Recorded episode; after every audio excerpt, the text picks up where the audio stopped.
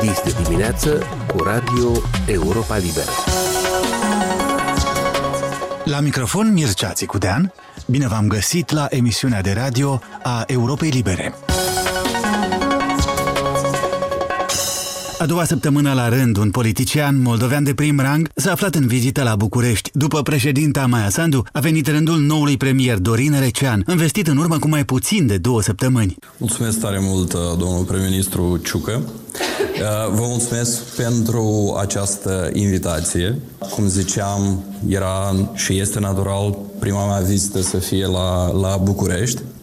Premierul Dorin Recean a avut miercuri discuții cu omologul său român Nicolae Ciucă și a fost primit cu onoruri la Palatul Cotroceni, reședința șefului statului român Claus Iohannis. Asta la nicio săptămână după președinta Maia Sandu, ceea ce vorbește de la sine despre intensificarea contactelor moldo-române, mai ales de când cu războiul declanșat de invazia rusească din Ucraina.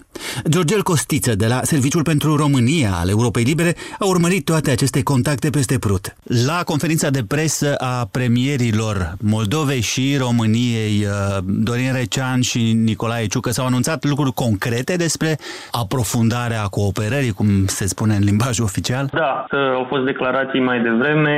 Cei doi uh, premieri au vorbit despre proiectele de infrastructură peste Prut, despre modernizarea a trei poduri și construirea unuia nou. Premierul Nicolae Ciucă l-a, l-a asigurat de uh, susținerea României pe omologul său uh, de pentru crearea unei misiuni civile a UE pentru uh, Republica Moldova. Astea două sunt uh, noutățile despre care au vorbit cei doi premieri.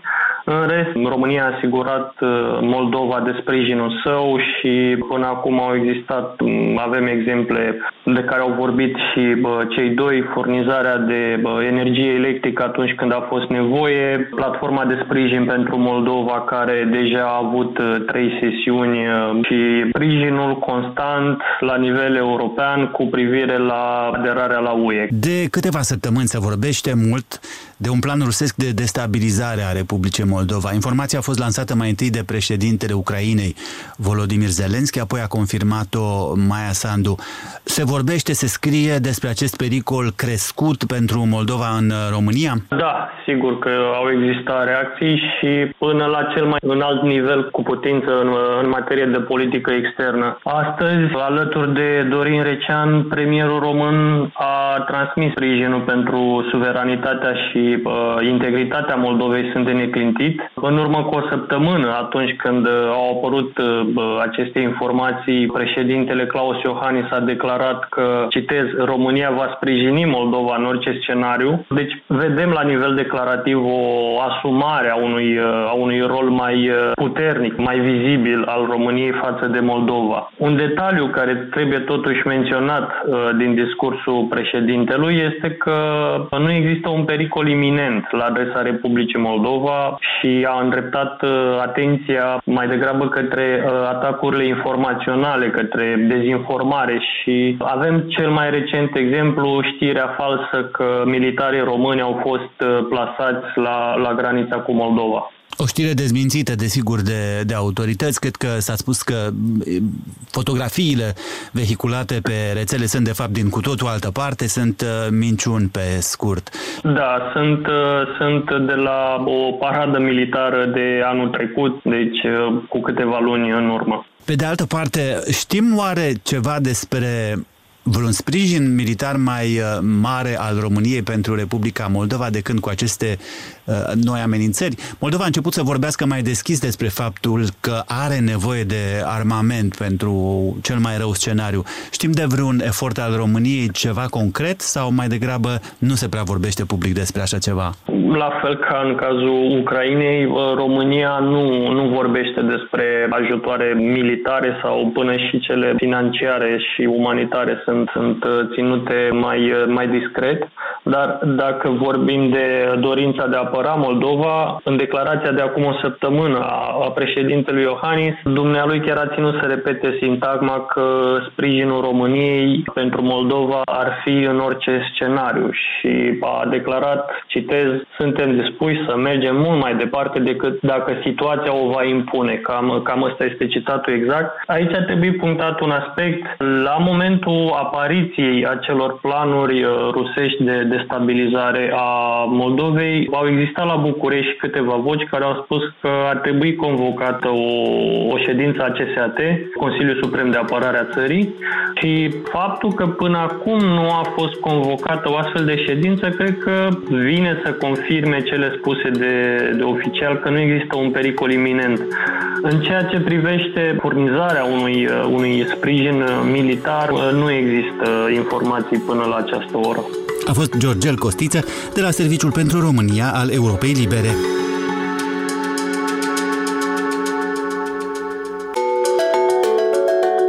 La Chișinău a avut loc marți, în ultima zi a lunii februarie, un nou protest al partidului Șor și aliaților săi. Al doilea de când președinta Maia Sandu avertiza la 13 februarie că un plan rusesc de destabilizare a țării s-ar putea pune în practică cu ajutorul forțelor politice pro-ruse și antiguvernamentale din Moldova.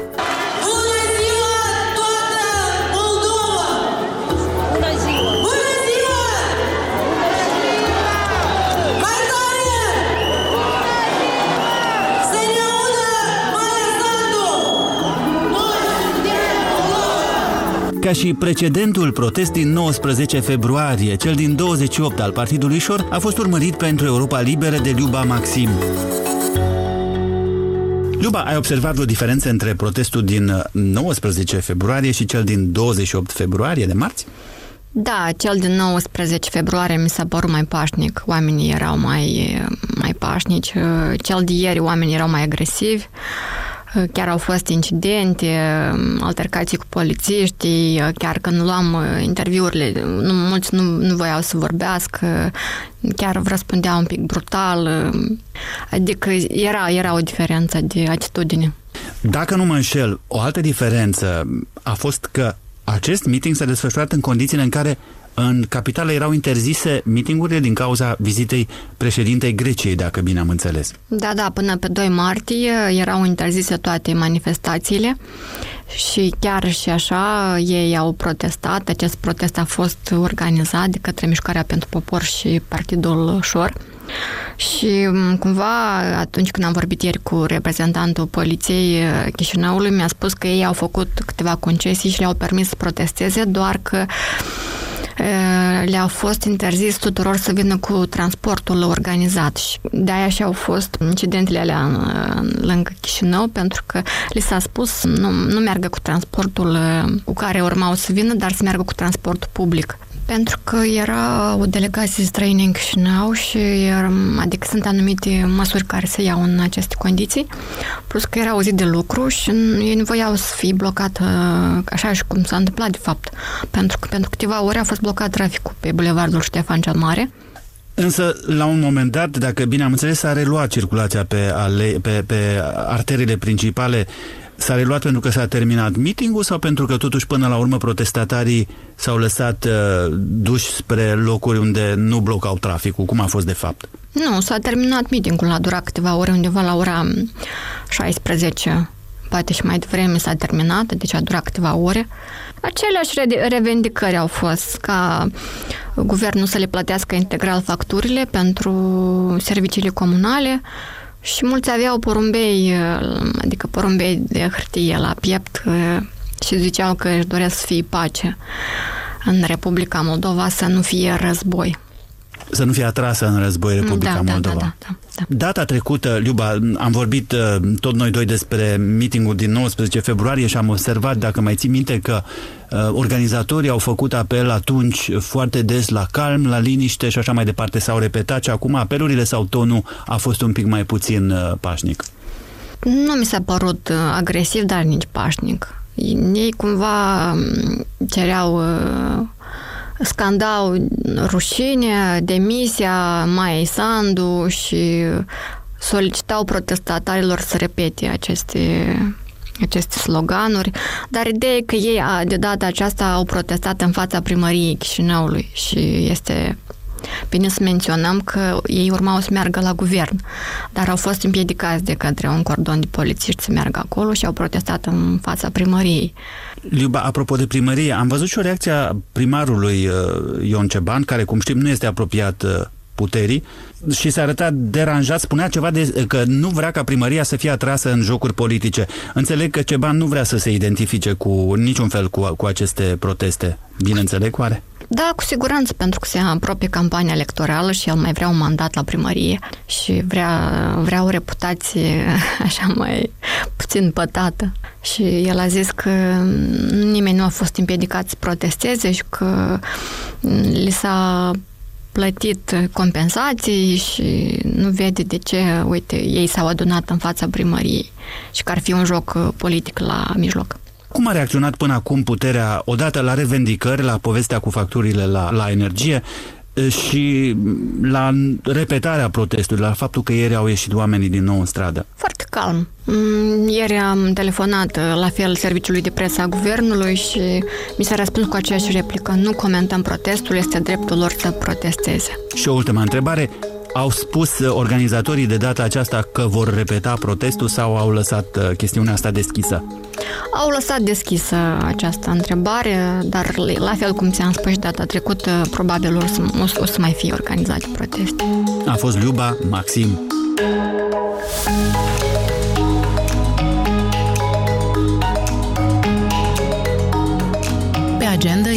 Produs audio al Europei Libere. De patru ori pe săptămână, 30 de minute de informație verificată și bine pusă în context, cu moderatori experimentați, reporteri îndrăzneți și oaspeți de prestigiu.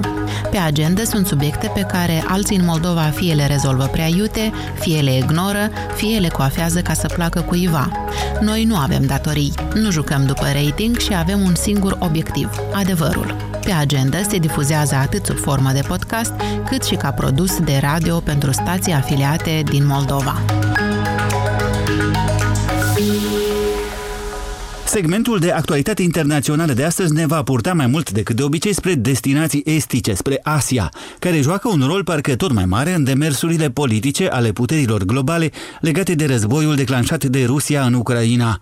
Începem în Asia Centrală, în Kazahstan, o țară importantă și pentru Rusia și pentru Statele Unite, cum veți auzi în relatarea primită de la Washington de la Valeriu Seila. Statele Unite sprijină din ce în ce mai mult Kazahstanul, unul dintre aliații tradițional ai Rusiei, care însă s-a distanțat de Kremlin de la invazia Ucrainei încoace. Secretarul de stat Blinken a vizitat țara arătând că Statele Unite, citez, sprijină puternic suveranitatea Kazahstanului, independența și integritatea sa teritorială.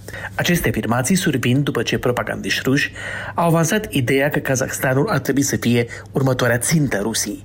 Vladimir Solovyov, citat de presa americană, a declarat că Rusia, citez, trebuie să fie atentă că Kazahstanul este următoarea problemă, pentru că aceleași procese naziste pot începe acolo ca și în Ucraina.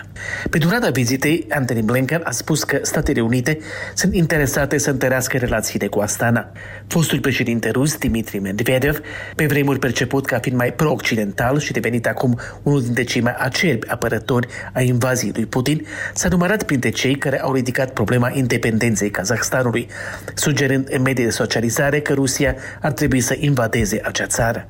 Ulterior, Medvedev a șters comentariul respectiv, spunând că a fost victima unei piraterii cibernetice. Temur Ulmanov, de la Centrul pentru Studii Strategice și Internaționale, remarcă că lideri din Kazahstan nu l-au criticat pe Putin direct, dar nici nu au exprimat sprijin. Asta a refuzat să trimite militari să lupte în Ucraina și trimite în schimb acolo ajutor umanitar. Kazakhstanul nu a recunoscut apartenența la Rusia a unor provincii din Ucraina. Kazahstanul este însă în multe privințe dependent de Rusia și face și concesii ca de exemplu schimbări în legile imigrației, limitând intervalul de timp în care cetățenii ruși pot sta în țară, asta fiind o restricție importantă pentru cei care încearcă să se refugieze pentru a scăpa de mobilizare în armată. Kazahstanul s-a abținut de cel mai recent vot la ONU menit să condamne invazia rusă în Ucraina, nesprijinind Rusia, dar nealinindu-se nici Occidentului pe deplin. De la Washington pentru Europa Liberă, Valeriu Sela. Emisiunea noastră se încheie aici. Sunt Mircea Țicudean și vă invit să ne urmăriți în continuare nu doar la radio, ci și pe pagina noastră de net la moldova.europalibera.org și pe rețele. Aici e Radio Europa Liberă.